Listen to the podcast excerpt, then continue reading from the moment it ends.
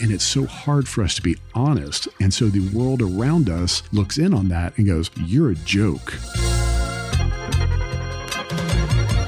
Welcome to Better Together with Costi Epifantsiv, a podcast on parenting, business, and living life intentionally. We're here every week to bring you thoughtful conversation on making your own path to success, challenging the status quo, and finding all the ways we're better together. Here's your host, Costi Epifantsiv. Hey guys, this is Costa, and today I'm here with my guest, Justin Grant, and we are talking about losing faith and the future of religion. Justin is a pastor who has worked in ministry for over 10 years this October. He's a native of Middle Tennessee who, during his free time, also moonlights as a jujitsu master. Master at uh, knowing my frailty and master at uh, getting my ego dashed over and over and over. I love that. So let me ask you just to start off have you ever taken a knee or a fist to the face as you're grappling or rolling, and then you're just like, oh man, do I want to keep doing this? And what, what makes you keep coming back? It's just one person and i don't know that i ever rolled with him ever again. And it was actually just maybe a month ago. Uh, i got my shoulder broken a month into it you know so that was a thing. The doctor said take six months off. I took six weeks off. I figured that that was you know it's it's at least 10% you know i gave them what i could. And then i broke my other shoulder but that wasn't that bad. And then about a month ago i was trying to pass some kid's guard and he kneed me in the face and i got my first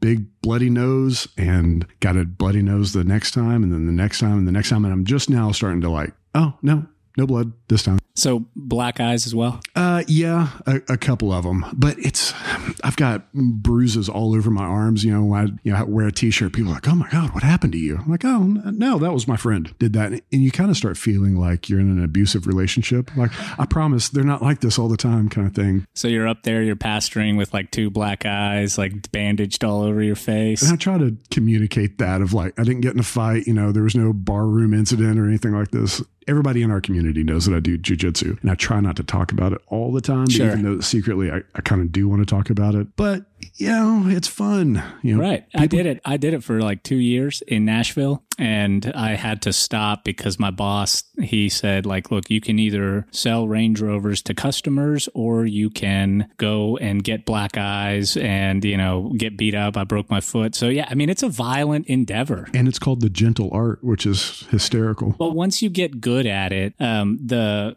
you kind of start to feel the flow, you know, and everything slows down around you and you're kind of moving your arms in a little bit of a slower pace. You know, before you're just like going 100 miles an hour, like breathing heavy, like sweating, you know, like a pound of water. And you're just thinking, like, oh my gosh, you know. It's only been five minutes. It feels right. like I've been here an hour. Yeah. Exactly. Justin, 10 years is a long time to do the same job. Most people didn't even have an iPhone when you started working in the church. What is it like to dedicate your life to this endeavor? It's kind of interesting because you, you do it for people. I, I don't know that anybody would ever volunteer for the price that you get paid. I'm sure people make a lot of money doing it, but not you know, I don't. So you big you, mega churches. Yeah, exactly. You dedicate it to the group of people and you fall in love with a family. And so just the same way with like your wife and your kids, what wouldn't you do for them? And then you have to arrange your life in a in a way that you can you can have some longevity. You know, like you might rob a bank for your family, but you can't do that and be a, a provider for generations. So it's definitely it's loving a group of people and then finding those healthy boundaries to be able to say, I'm loving you in a way that I can continue to love you for the next foreseeable future without wearing myself out, without being a toxic nightmare to myself or to you, so that you provide a group of people the not not spiritual health, not mental health, but the opportunity or the resources for people to better themselves and to grow deeper inside. And so once you see those light bulbs pop on on some people, it's like, oh, it's all worth it. Now, there there's tons of times where you're like crying in the corner, but so you give people like a way out. Yeah, yeah, and and I think that's one of the you know I I was listening to a few of your sermons uh, online, and and and they were really good, by the way. But one of the things that I noticed is you're constantly, at least the ones that I've listened to, preaching the idea that there is a way out of whatever you might feel like you're going through. Sure, yeah. And that, you know, through the support of your community and, you know, obviously the, your church community, you can get to the other side of it. And I think in, in today's times, that's something that's so important because there's a lot of people out there that are struggling and they're not struggling with things that we've really even been presented with. I mean, new challenging environments, day to day things that we've never faced as a society. Or at least never been honest about it. True. You know, Very so true. when you start dealing with things in the in the public light, it's like, oh, how do we do? How do we deal with this? How do we how do we engage with this? And it's difficult sometimes. Absolutely. On that point, as of today, we're recording this episode late April 2021. 30% of Americans have received their first COVID vaccine, and we're starting to see the light at the end of the tunnel. I know it's been a long year. What does the future of the church look like post pandemic, especially now that technology is playing such a large role in letting people meet virtually instead of in person. Does that change the way that you preach? And is it hard to effectively deliver that message to people? Yeah. So before we had cars, we led life a certain way, and then after you know uh, industrial revolution, it changes things. Before the agricultural revolution, things change, and so I don't think any technology, uh, virus, culture shift ever is the before times or the after times. It's just like, okay. Well, how do how does our culture, how does our family engage with this change? Because change will happen regardless. Sometimes it's big change, sometimes it's little change. But once we hit this, people just started reeling. And then we had to come up with an idea of like, all right, how do we engage with technology? Because none of us are experts at it. And we did it really poorly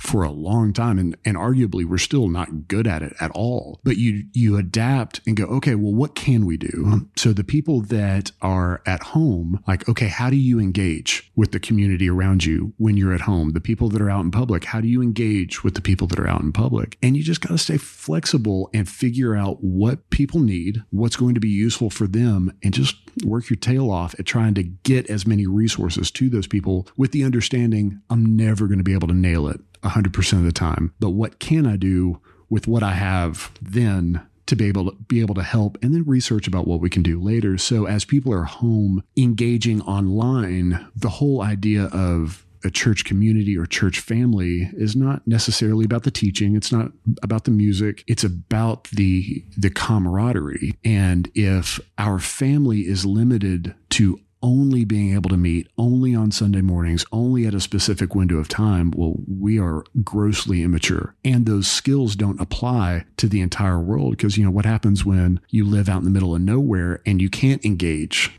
Technology has given us the ability to engage online. Pitfalls. People engage with, you know, weirdos online and that they don't need to. But as you as you get better at the technology, as you get better at the live streaming, it's how do I adapt the skills that I already have to this new set of circumstances? And long story short, it's difficult, but you got to find a way. Were you scared when this when when this happened in March of 2020? I mean, when you met with, you know, the leaders of your church and you started to talk about what the future was, you know, what it was going to look like. I mean, were you were you guys scared? Uh no. Um because like I know our family and our family's going to persevere. Like this is not the the worst thing that we've dealt with recently. So it's like, eh, we we can deal with this. This is not a this is not a terrifying thing. It's different. We've never had to do this before, but there was never anything in the pandemic that I thought was dangerous enough to shipwreck us. Did you guys lose members or have you gained members? Um as people stop engaging one on one, if you don't adapt to that new skill set, you just kind of drift apart. I mean, you know, friendships are like that. You know, Absolutely. before the the nightmare of Facebook, you know, you you're really connected to people in college. It's like, I love you guys. I'm going to stay best friends with you for the rest of my life. And then once you're not around them, you just drift apart. And so, if you let yourself drift apart from community, you drift apart from community. But I've got friends in Louisiana that are now able to engage, you know, in some form with our culture in Tennessee that we've never had before. So, yeah, you know, some people drift away and then some people figure out new ways to engage. So, what do you think is the biggest challenge facing organized religion today? I think we've got we've got a handful of things that we need to take care of that are pretty intense and pretty scary things to to tackle that we've done a really poor job at examining ourselves. I think the church as a whole has done a killer job at examining everybody else and telling everybody else what they're doing wrong. We don't do a good job at, at self reflection. I think the number one thing, at least in our community, I, you know, I've never lived in New York. I don't know what church life is like in LA, but at least in the area, the thing that kills us over and over and over is that we just don't do authentic life really well. We have a hard time being honest with the things that we struggle with. We have a hard time being honest with the things that we're good at. Because in the South, we have this whole weird false humility that I'm not allowed to say that I'm good at anything because it feels wrong, feels prideful. Um, and we definitely don't talk about the things that we're actually bad at. I might be able to say, like, well, I lost my temper last week, and that's socially acceptable, but nobody's allowed to talk about like some pretty intense struggles or the fact that, hey, we've not even remotely addressed the issues that we have with racism in the church. Like, you look around in our church, they all look like guys, they're all white, they all come from a bracket of whatever socioeconomic platform that we're on and we're we don't even start addressing the fact that like hey we do a bad job at communicating to other people because we would prefer to have like the cookie cutter everything looks nice i got my suit i got my tie on everything's perfect. How are you doing today? Well i'm blessed and highly favored. It's like well you beat your wife at night, man. And it's so hard for us to be honest. And so the world around us looks in on that and goes, You're a joke. Because, like, I can list off top 10 things that you're messing up today that you don't even realize. So the rest of the people in their life goes, Well, you can't help me with anything I got going on because you're not even on, you're not even beginning to have the conversation about improving yourself. So they bounce on without us. I mean, the fact that you are being so honest and transparent gives me, honestly, this is probably the first conversation that I've had with someone of faith that I feel like, oh, wow, like they're actually talking about their experience relative to how it affects the rest of the people that they preach um, or the their flock. Sorry. insert adjective there. Yeah. yeah. Congregation. Yeah. Flock, whatever. Yeah. Friends. Yeah. Got it. That's what's always affected me because granted, you know, I was I'm, I'm, from Russia. My parents didn't grow up in a religious country under communism. You know, we didn't practice religion, so we never really had an opportunity, nor did we really understand or want uh, to understand uh, what r- religion was. And I grew up in Atlanta, you know, which was a, a pretty religious place. But the hypocrisy is something that stems back to, I mean, you know, the 1300s, you know, with the Holy Roman Empire and the Catholic Church. So um, just the fact that people and leaders such as yourself that are taking on this this challenge of continuing to preach the message of Christ is and do it with a way of knowing that you are human and and being transparent is gosh I mean, I got to say, that's probably the best thing that I've heard in my entire life. So it's so sad that, like, it's such a low bar. Just to be you. It seems like such a crazy thing because why would you not be? And the honest thing is like, well, it's hard. You got to be vulnerable in, in front of people. And when you when you mess up, I was saying last night, when I read, I stutter sometimes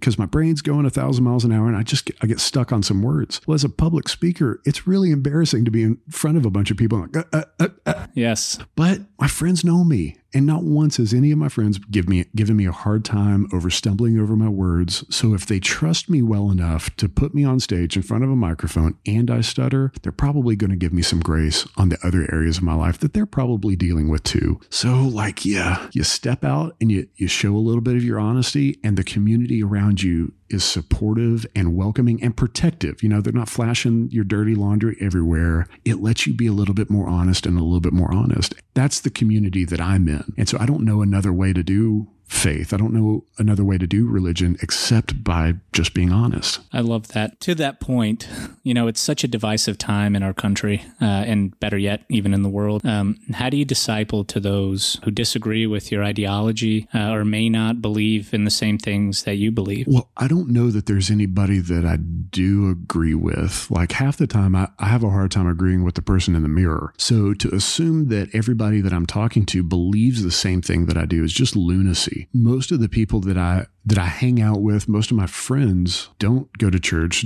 If they do believe in God, it's, you know, kind of nominally. Yeah, of course, I'm a Christian. There might be something out there, but I hang out with a lot of professing believers at church, but not outside of church. And, and I didn't grow up in church. So the idea that, you know, people think that what I put my faith in is no different than the way we talk about the tooth fairy. Well, yeah, of course. People will look at scripture and go, well, you're ridiculous. And so I don't assume that somebody is going to agree with me or think like me.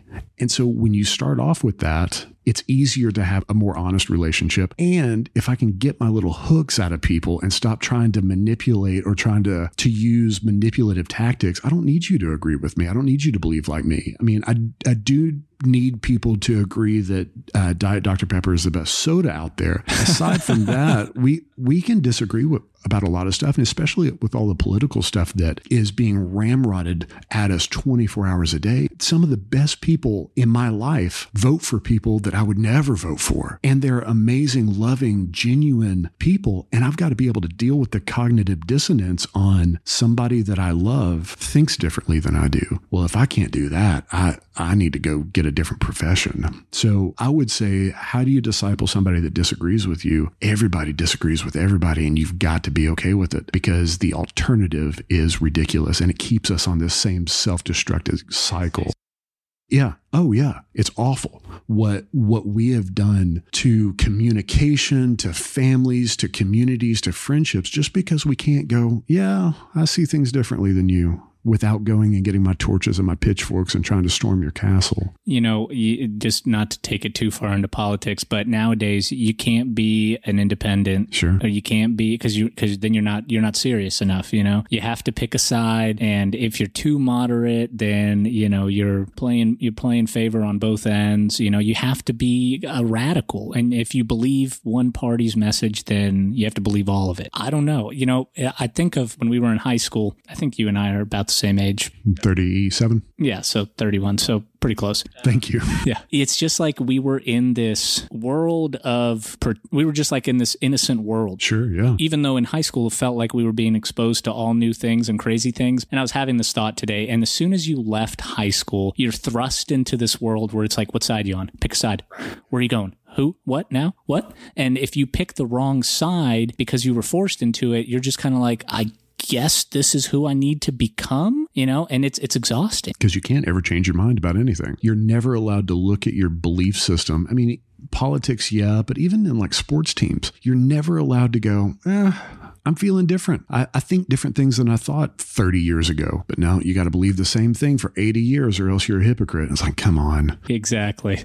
I love that, man. That's that's exactly how I feel. So, according to a Gallup poll, and this is this is a pretty important question. In March of 2021, only 36% of millennials, so millennials are people born between 1981 and 1996, in the US participate in organized religion. So there's 72 million millennials in this country. That means that only 26 million people participate in organized religion. How does the church contend with the large majority of the next generations disassociating from traditional religious practices. So assume that you're the owner of a gym. It is not, I don't know who owns Planet Fitness, but it's not Planet Fitness's job to make everybody healthy. It, it is it is Planet Fitness' job to provide a resource and an opportunity for people to engage in if if they want to. Um, they don't have a secret police that they send around to everybody's door. And it's like, hey, you need to show up. I, I noticed that you weren't on your treadmill this week. It's not it's not their job to make people healthy. It's their job to provide a resource and hopefully clean equipment. And so, as leaders of the church engaging in a progressively non-church community, we have to realize, well, these numbers numbers have probably been accurate for a long time. And so we have a lot of people that have been engaged in our community that weren't a part of, let, let me rephrase, um,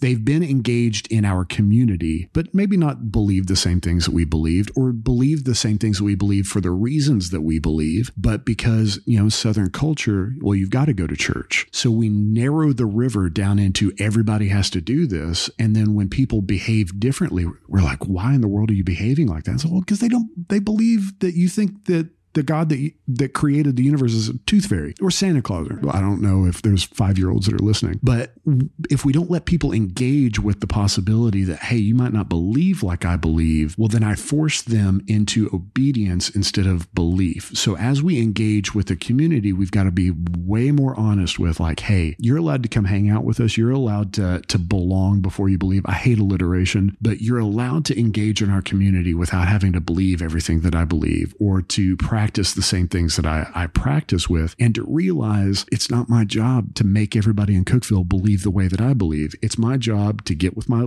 my family, my faith community, and to do what we can do with what we have. And if you like what we're doing, if you want to be involved with that, baby, come on. Like it's a great old party bus if you if you want to get on. And if you want to get off at the next stop, go for it. Like I don't own anybody. Nobody belongs to me. It's not my job to make sure that you're obeying anything like that. So if I see somebody in town that's behaving incorrectly, that is that is on your stuff. Um, same reason why, like when I go to the gym, I'm not. You know, actually, your form's a little incorrect. Nobody wants to be that guy. But in the church, we've been that guy of like, your squats aren't really right. Your feet are too close together. It's like, man, let people live their own life. And if I believe that there is a God behind the scenes, loving on people, orchestrating things, I have got to believe that the Holy Spirit is doing his job. It's not my job. I'm not the God of the universe. It's not my job to orchestrate all this stuff. I let him do his stuff and I do my stuff. What is my stuff? My job is just to love people. Justin, you are a very impressive person. I'm just gonna I'm just gonna have to tell you that. So I want to thank you um, for taking a few minutes to talk with me today. Your perspective, honesty, it's refreshing. I appreciate your openness on really what is a personal and difficult subject. We always like to end the show on a high note.